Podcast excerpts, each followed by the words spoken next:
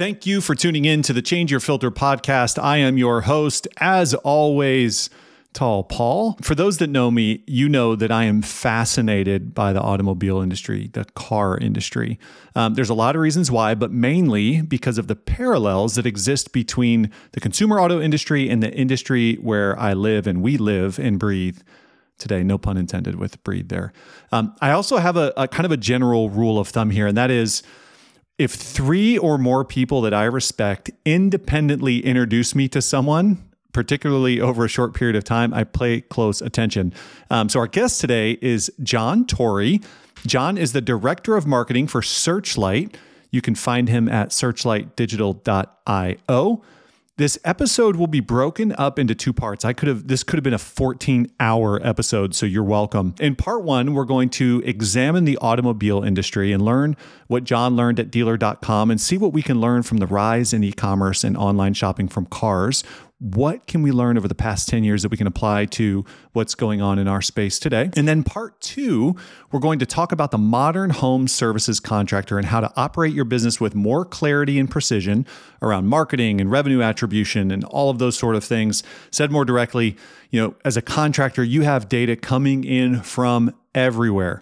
How do you understand what is important, what is actionable, and how you can grow and run a better business with the data that's flowing in and out of your business?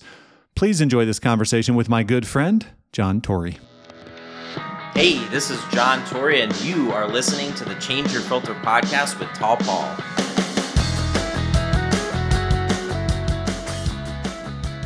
John, welcome to the Change Your Filter podcast. Paul, thanks so much, man. I'm super happy to be here.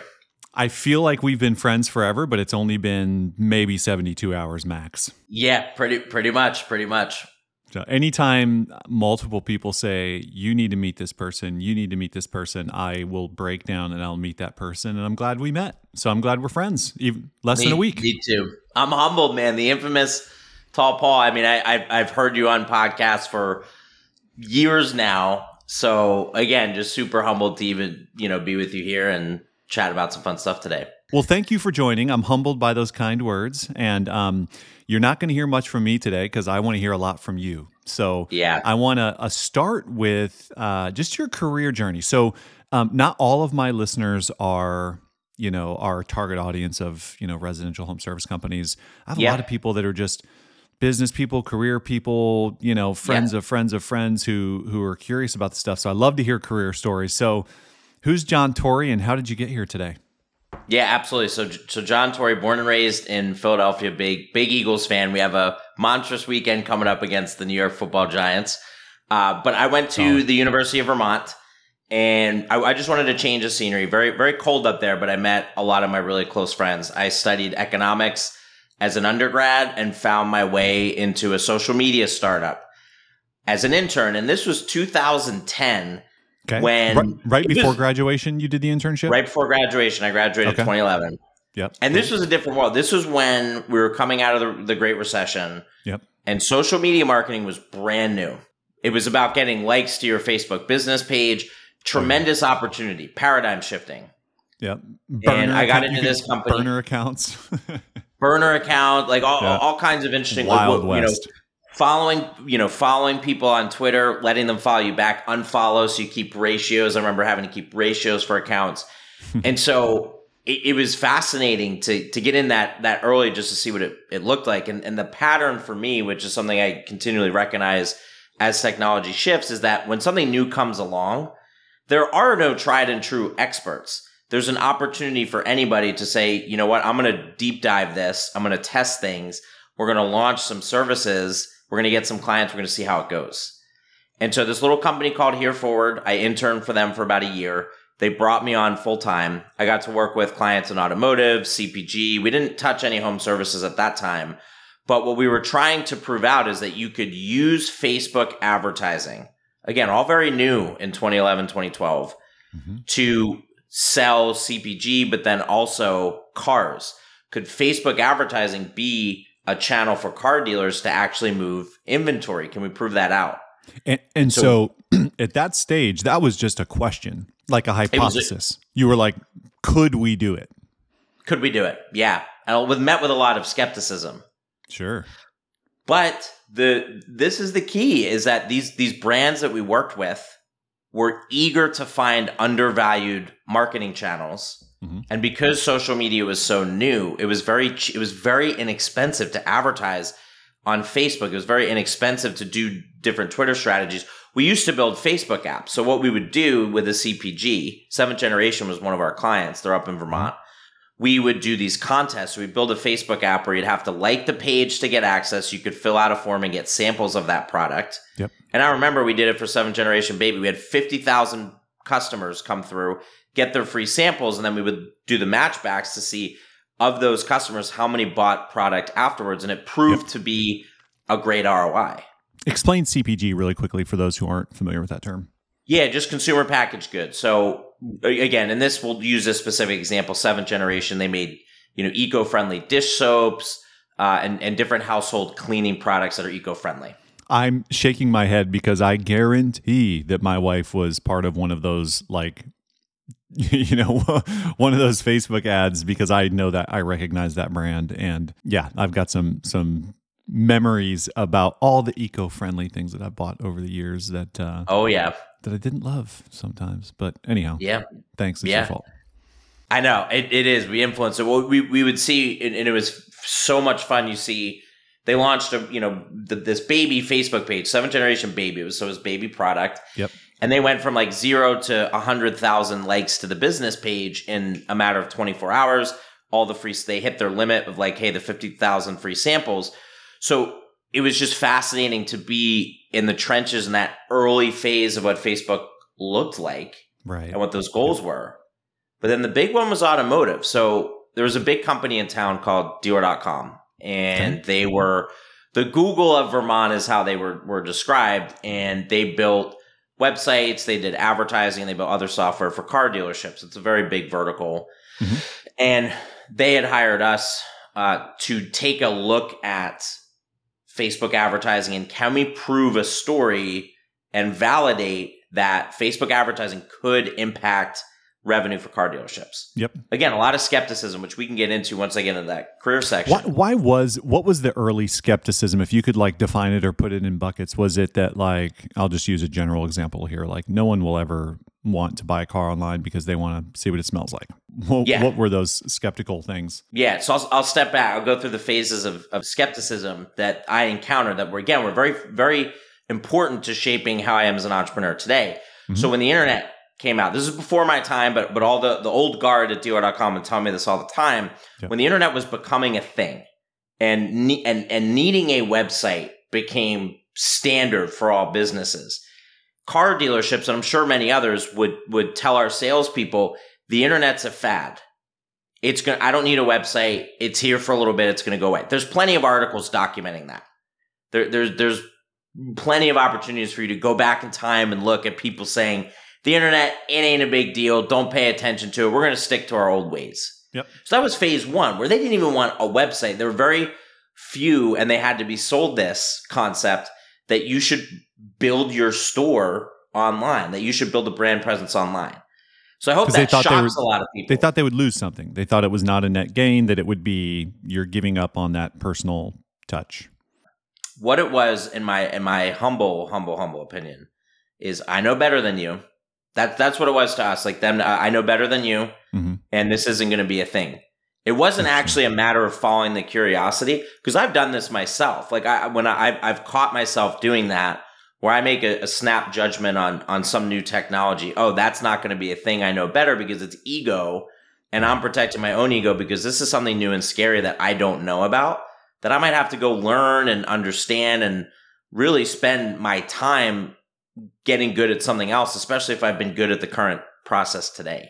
Yeah. So they were refusing websites. And in today's environment, I know that sounds crazy, but those were some of the conversations. Hey, we have a very website similar. platform.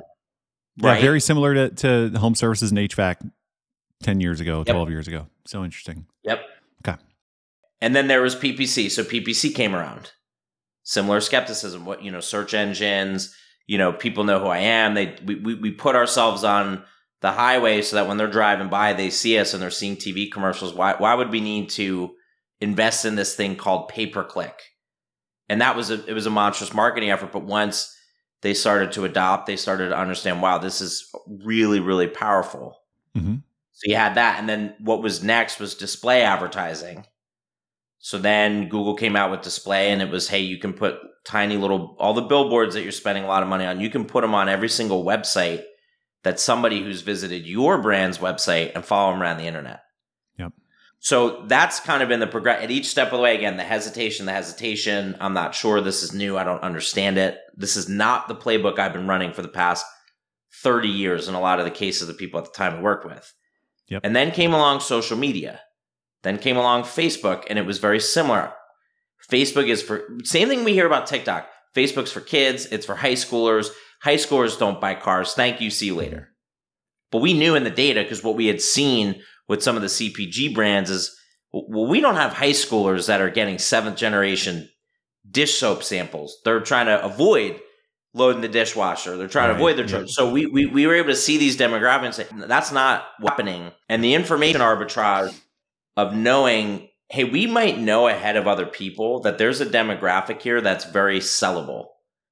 Mhm. So we ran these pilots and were able to, you know, really again prove out that Facebook advertising led to the sale, direct sale of vehicles for dealerships. Light bulbs went off. And there was Mhm. still a lot that we had to do. It still took there was a lot of lag between mass adoption of it. Again, that's anybody listening to this, if you have a business, home services or not, if you're early, if you're early to those waves as they're forming, you're going to have a tremendous competitive advantage because the mass adoption happened 18 months later. Right. But for my career, so I was doing a little bit of everything account manager, strategy, execution. I even did a little bit of coding on some of the apps. Definitely not a developer by trade at all today, but we did that. And then Dealer.com ended up acquiring Here Forward.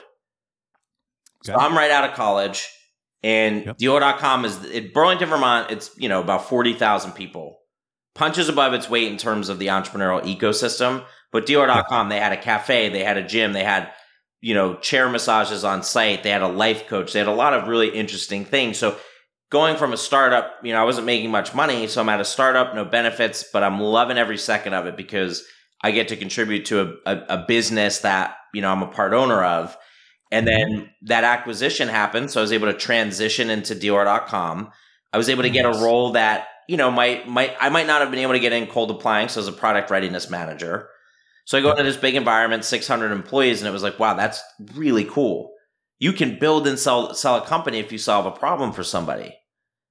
And so at Dealer.com, I stayed there for about 10 years. I worked in product readiness, which is go to market strategy for some very large rollouts. So it was you know, unified advertising dashboard was a budget optimizing tool that we rolled out to 6,000 dealerships. There was a display product we rolled out to 12,000 dealerships. So I got well, very well versed in how to roll out products at scale. And then I went into business development. So at that time, I got really good at understanding all the different departments in the company, aligning everybody on what is this product, how does it benefit our wider client base, and how can we make sure that that's adopted and that the service is strong. So that's kind of where, where I was. And then the corporate development team wanted to launch a partner program. Dealer.com built websites. And there's Right. a lot of like chat, right? Chat's a great For car for car car dealers mainly. car dealers. right? Yep, car dealers and groups. So, you know, we're we're in North Carolina. I think Hendrick, Sonic. We worked with OEM, Subaru, Audi. You know, if you've purchased a car in the last year, four years, even ten years, they had a stat about it. I think like 86 percent chance of touching one of our products. There's almost a hundred percent chance if you went to a few car dealership websites, you've been on a dealer.com website Awesome. prolific. They sold for a billion. They ended up selling for a billion dollars.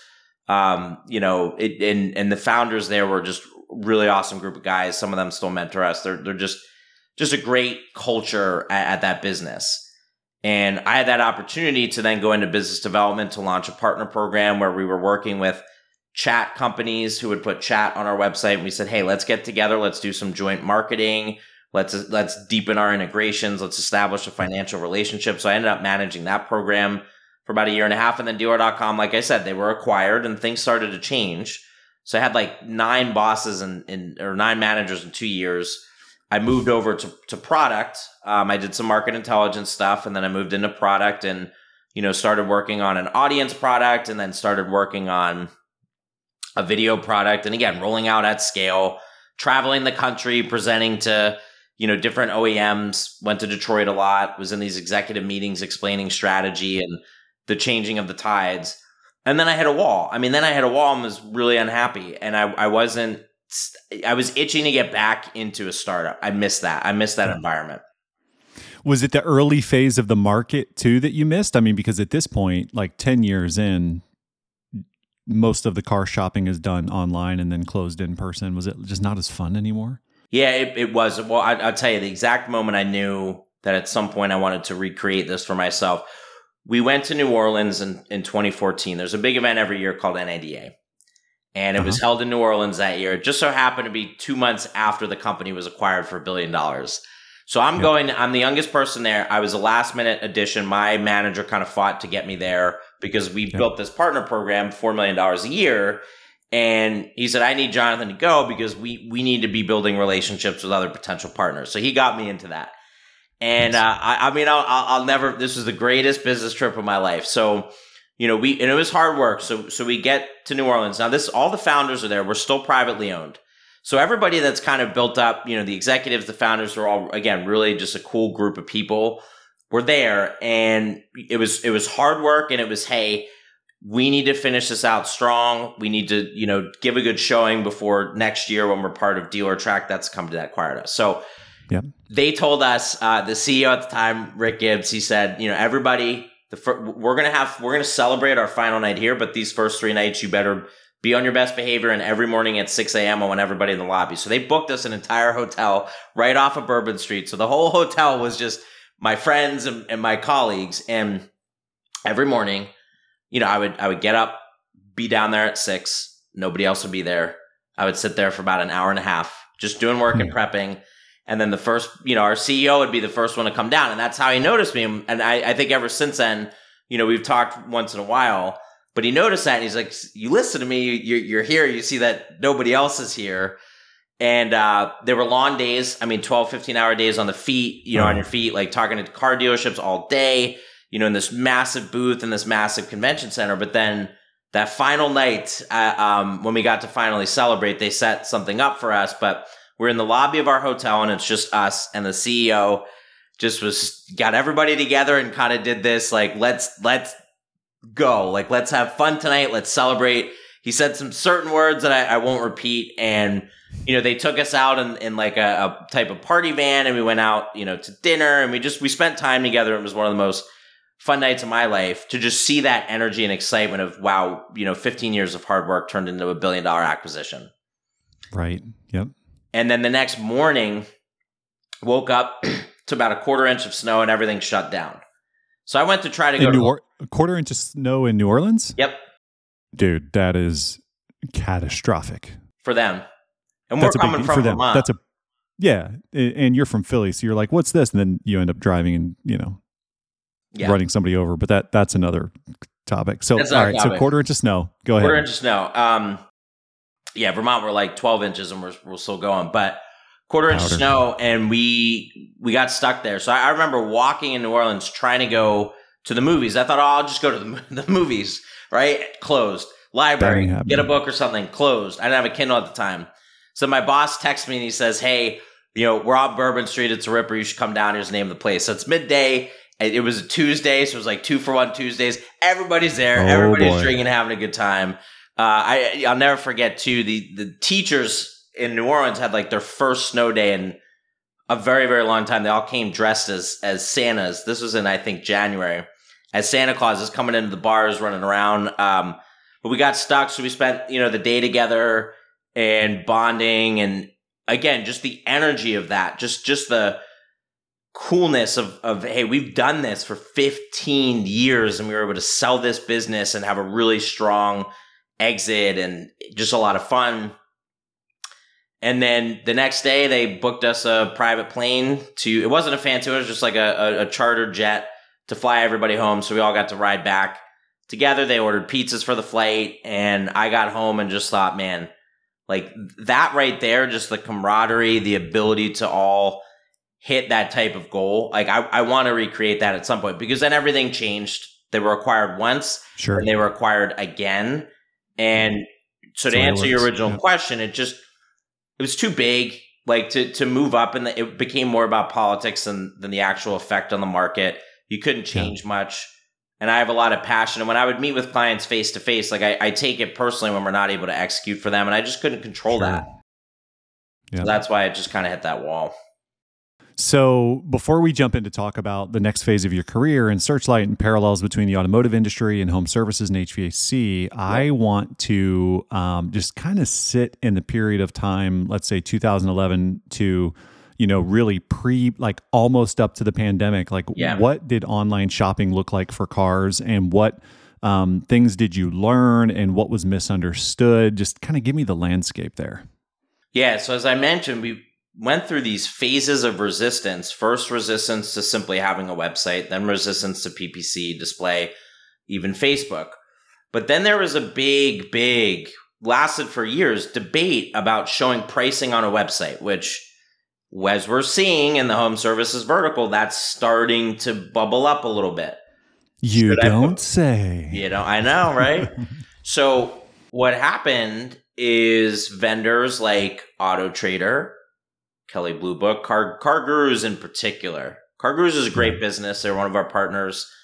Tried to go work for them. Um, wasn't a fit there, but they actually created an algorithm to tell a customer that you know listing on the site was it a good deal, a great deal, fair deal, below market. Amazing. That, yes, great product. Super Langley Steiner. I got he was the founder of TripAdvisor. I got to meet him out in Las Vegas. Super nice guy, super smart. Okay. He's doing the same thing for apartments now. He went from hotels to automotive, and now he's doing like apartment raider. But that they were CarGurus was a partner of ours, and mm-hmm. In that certified provider program that I was managing, so I got to the front row seat of these intense debates and how are we delicate as we are dealer.com so we're supposed to be for the car dealers that that was a big thing Yep. There was a lot of pushback, and we almost we almost had to terminate the partnership, and then we, we, we were able to get to a place where car dealers kind of realized we need to let our consumers dictate what we do. They were going to sites like CarGurus, they were going to autotrader.com. They were yep. researching this anyway. So dealers were almost kind of forced into it. But some of the innovative ones kind of saw it early. And I, I get it. It's scary to say, put a price online, value that car. Now people are including these plugins from Kelley Blue Book, great deal, good deal. Like that's on the dealership website. Right. Yeah. So it's kind of come full circle in that where it's like you can't really resist what the customers want. If you give it to them, they're going to come to you directly. Right. And and in the you know to pull forward into the HVAC world, like the the mass resistance it, there are technology companies like the car gurus of the world or whatever you know, name the the technology company that's like hey man if there's demand for this information in the market and yep. the information is valuable to both valuable to the consumer on the demand side and valuable to the dealer on the the supply side or maybe I said that backwards anyways um, they'll create a business mm-hmm. and it'll be hvacgurus.com and then then next thing you know the dealer will have to pay this technology company I mean it's just it's so incredibly um, how do I say this I mean you can see it coming yep. it's exactly like the automotive world yep so it went full circle. Um, so you talk about phases of resistance. The last phase of resistance before it's it was completely well like I should back up. Right now you can get a price for cars online pretty much everywhere. That's a normal thing. It's not weird. It's not weird for the dealer. It's not weird for you. It's not weird for the manufacturer. Like everybody yep. agrees that if you want a Ford F150, you're going to be able to see roughly how much it costs. Yep. Give or take. Yep. So that was the price resistance phase that was overcome. What was the next? Was there another resistant phase, or was was that the last phase before it just became normal? Online shopping. Online shopping. So a, a big strategy for cardios, and again, it makes sense, and it's going to sound eerily similar. Get get them in the dealership. I want you to get my customers in the dealership. That's why they would never want to discuss price on the website or on the phone because that was a that was information arbitrage. I have a piece of information that you want. I want to make you come to me because if you come into the dealership, I have a much, in my head, I have a much better chance of selling you a car and potentially selling you a more expensive vehicle or a vehicle mm. that's aged inventory. So, so that was the next phase. So digital retailing, that's what they call it in, in automotive, allowing customers to start to get approved for financing to start penciling. They call penciling a deal, which really just means how much you're going to put down, what's the term of the loan, and really working toward what is the monthly payment for a specific vehicle that you can get to. So the pandemic certainly accelerated that. It's not perfect. So the experience of buying a car online, I actually bought a car online from Carvana.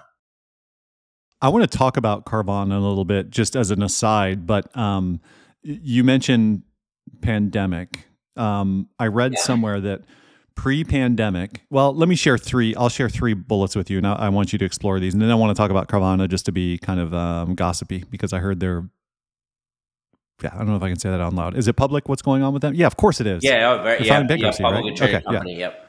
Yeah, I'm I'm completely like ignore the outside world and he, I hear I hear things and then I repeat yep. them. So, yep. um, I read this is oh man, I forget the source of this, but the um, I it, it might have been something some source from your dealer, you know, car dealer world said yep. more than nine more than 99% of car buyers declared that they were dissatisfied with the automotive buying process. This is pre-pandemic. Mm-hmm. In 2019, it was reported that 31% of consumers were open to buying a car online, and in 2021, less than 2 years later, um, 61% were open to buying a car online. So, talk about the like you had already like it was normal to get pricing online and shop online pre-pandemic, post-pandemic. It is just very, very normal.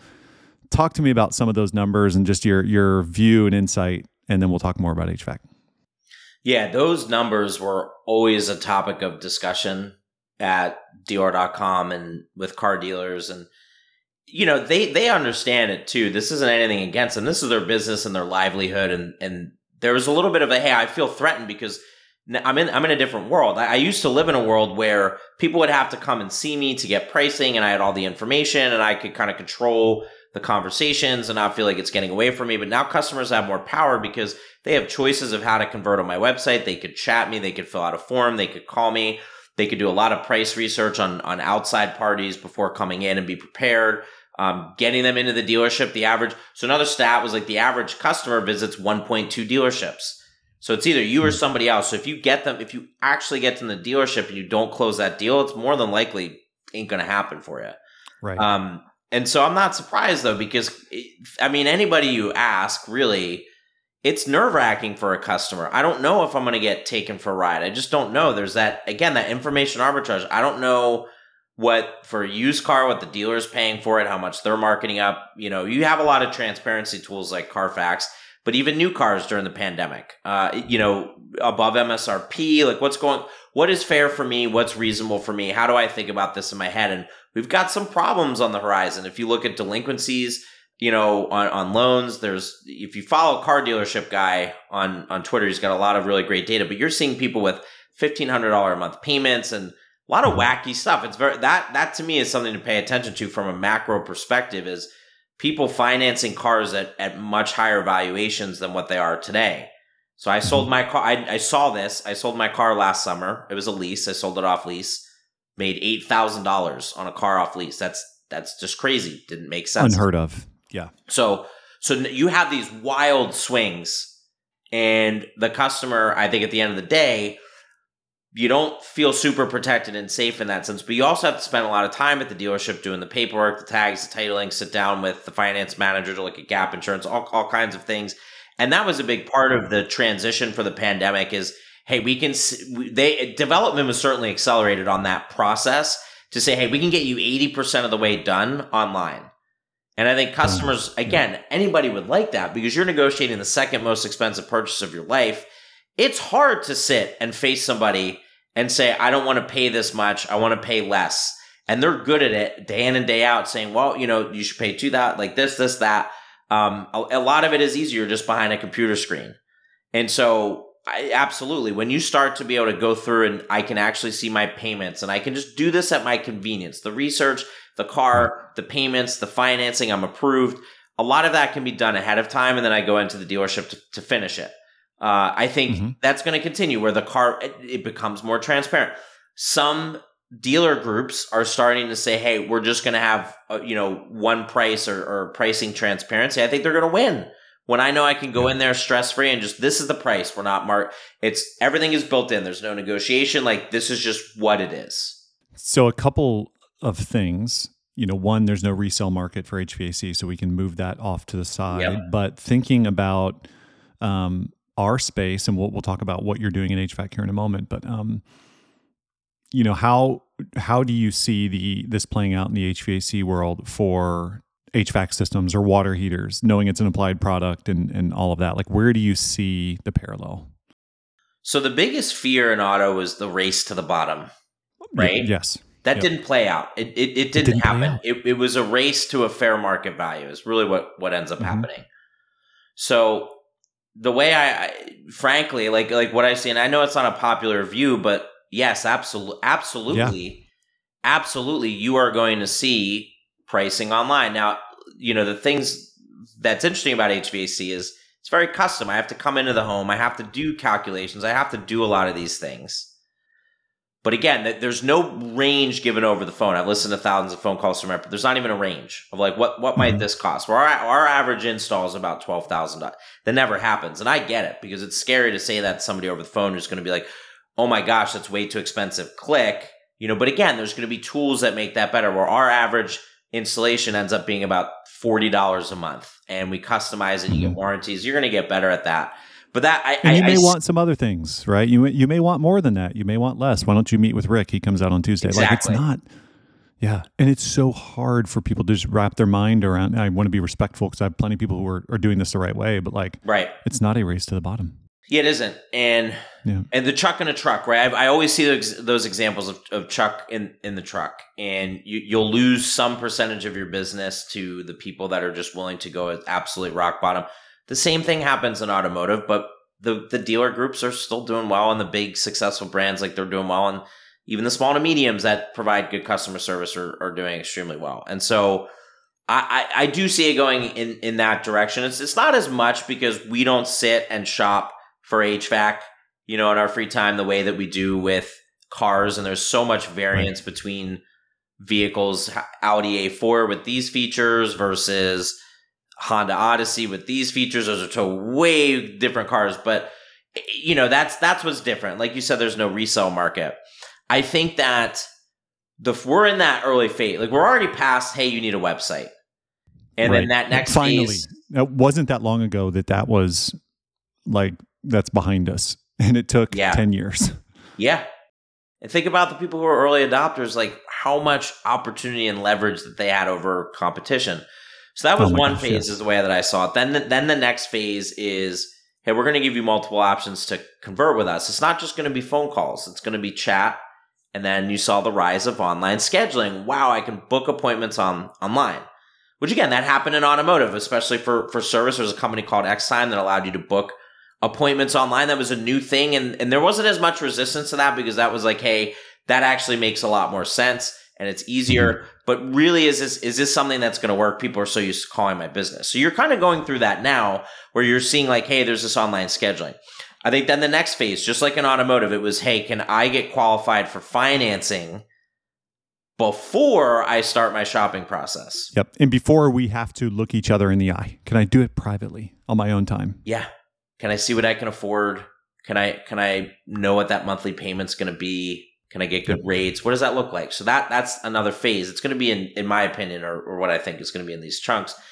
And then, mm-hmm. you know, I think there's tools out there, but I, I your shoppers are going to want experiences that mimic what they're used to in other verticals, or else somebody else is going to come in and try to do it. Yeah. So we used to, we started to see, and this has died down, and it's not surprising, but we started to see Amazon bidding on some of our our top brands. Like they would bid on their brand names, and I thought, what's going on here? Obviously, HVAC is a it's a big monstrous market. I think it's very overlooked. I think Amazon's trying to do something here. I know that they have things where you can purchase equipment online and they find an installer for you Sure. a little Yeah, bit of issues with that Yeah. that model. They've they backed down from it, and and the reason I say I'm not surprised is because of where their business is. They're laying a lot of people off. They're probably getting focused. They're prob- probably less focused now on expanding into new markets and more focused on their their core technology mm-hmm. and services, which is an opportunity for the HVAC space. Like, hey, people might be backing off of vertical expansion right now, so there's a window. Take take advantage of that.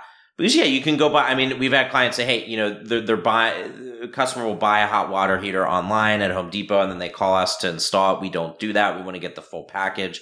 So my, you know, around starting Searchlight, like a, that big mantra for us. Obviously, we're very involved in data, but using digital marketing strategies and data to help you co- connect directly first with the customer to give you that opportunity to show your value and why they should go with you, even if you have pricing on the site, things like that, but also providing an experience that's going to start to get closer and closer to literally just being able to buy these things fully online before we get into Searchlight, because I want to hear all about what you're doing there, and I think it's fascinating. Um, thinking about the car world, thinking about the the phase where dealers realize, okay, you know what, it's not a race to the bottom. We're putting pricing online. We're going to have an inside salesperson work with these. Mm-hmm. What advice do you have for an HVAC contractor, particularly my customers who are listening, who have their pricing online and are just figuring out how what it's like to get into e-commerce? What advice do you have from like a um, an intake standpoint, dealing with customers who are shopping online, inside sales, all those sort of things. Like, what can what had did you learn in the car world that you might be able to lend to HVAC companies? Customer experience. I know it's high level, but customer experience is like that's that's where you want to focus. I think mm-hmm. that's where I would focus if, if I had this and what I've seen. So to go back to an example, over the summer I was trying to sell. It was a 2019 Honda Accord. I forget what trim, but good condition, coming off lease, one owner, very well under miles because I work from home, so I wasn't driving it a lot. I was reaching out to car dealerships via chat because I don't want to get on the phone. I'm multitasking. I must have reached out to four or five dealerships saying, Hey, do you want to buy my car? I've got a great model that's in demand right now. And they would always collect my information. I would never hear anything. Mm-hmm. This became, I wanted to bang my desk. This became incredibly frustrating. And so when I finally got in contact with, I finally just called to my reluctance. I called the dealer and said, Hey, do you want to buy this? They said, Absolutely. Um, you know, bring it on this day. Then I got a text message from somebody from that same dealership saying, Hey, John, I know you want to sell your car. I just want to hear your side of the story. And I'm thinking, what what is this? My side of the story, what? I'm trying to sell you my car. So apparently what happened is they have a used car section and a new car section and I talked to the used car manager who pays a little more for the used cars, and the new car guy wanted it and was like, just tell me your story. And then he was, what he was trying to do, and th- this is true. The guy called me and said, Hey, I need you to come to this address. There were like two separate addresses, two buildings across the street. I need you to come to this address. I said, Well, no, the other gentleman told me to come to this address behind Staples. They have the office. He said, No, no, no, no, you just can come right to me. So I call the other guy and I say, Hey, I don't know what's going on, but I'm pretty close to not giving you my business. I'm going to take this somewhere else. Why is this gentleman telling me to come to this building and you're telling me to come here? He says, Yeah, he wants the car. He's not going to pay you as much for it. You're going to get a better deal with us. Whether that's true or not, I don't know. I, I was just happy with, with the deal. But that's the type, that's what I went through in the modern. And this is this is a big Honda dealership out in Louisville, Kentucky. This is not a yeah, small operation. Yeah. And this is me now. Like I never left a review because I always like to give people the benefit of the doubt. But I, I, you know, again, it's like think about what your customer wants and, and just remove the friction from that process as best as you can. Talk to your customers when you're in the home, when you're evaluating your business, how are they shopping and how can you make that shopping process easier? It's not a threat. If you make it easier first and that's a good experience, you're going to win that business more often than not, at least from what I have seen. An aside, in your days, I'm trying to move on from dealer.com. No, it's okay. It's, it's um, parallel. In those days when you were in Detroit and you were meeting with manufacturers and you were talking about that manufacturer distributor consumer model, obviously since then manufacturers now sell direct to consumer. Yep. Tesla being one of them, yep. others. Um, where do you see that world going? Like, will the will the modern way of buying a car just be buying it from Ford.com or GM.com or wherever? Like, do, do uh, what kind of vulnerabilities do automotive dealers have because either of their lack of um, sophistication around things like e-commerce or just the greed of publicly held companies who need to maximize value and have the tools and resources to do that? Like, spin that up for me.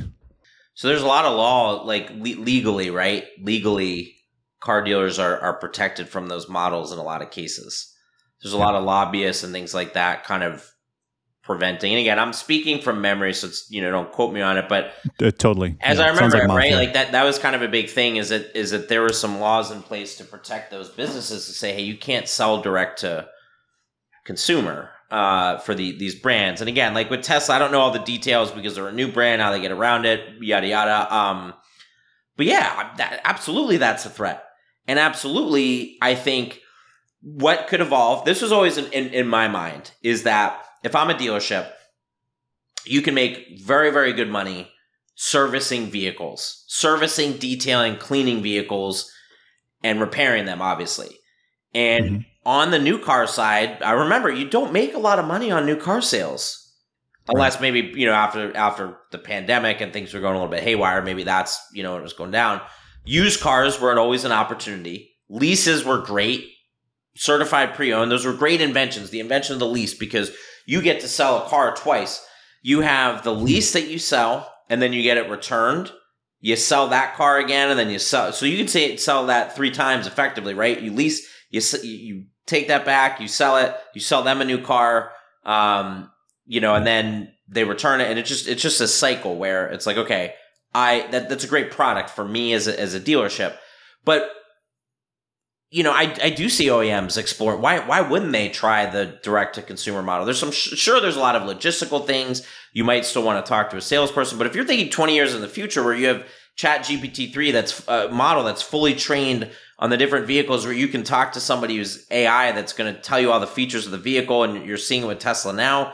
Why doesn't it continue to drift in that direction where I, as a consumer, from the comfort of my home, can shop online? Obviously, there's there's a test drive component um, you know, there. But I, I see dealerships in the in the future, and a lot of, will disagree with me. So again, this is just I just see a bigger component of, of the service, the detailing, the cleaning, and and and that aspect of the ownership cycle. Thinking about the HVAC world, I'm thinking about you know if I'm a CEO of you know insert name of any of the companies, all mostly publicly held. I look at the contractor or the dealer as they would view them the ones without great websites that aren't doing that aren't optimized for search engine results that aren't you know list 10 things that aren't providing that incredible experience. I look at that as a really really big bottleneck. Yep and i don't know there's just a a lot to explore there. Thank you for listening to the Change Your Filter podcast. I hope this podcast today was valuable for you. If you liked this podcast, please go to wherever you listen to podcasts and write a review. And if you have an idea of a guest or a topic, leave it in the notes of our YouTube feed. If you are interested in learning more about contractor commerce, go to contractorcommerce.com, click learn more, and my team will hook you up.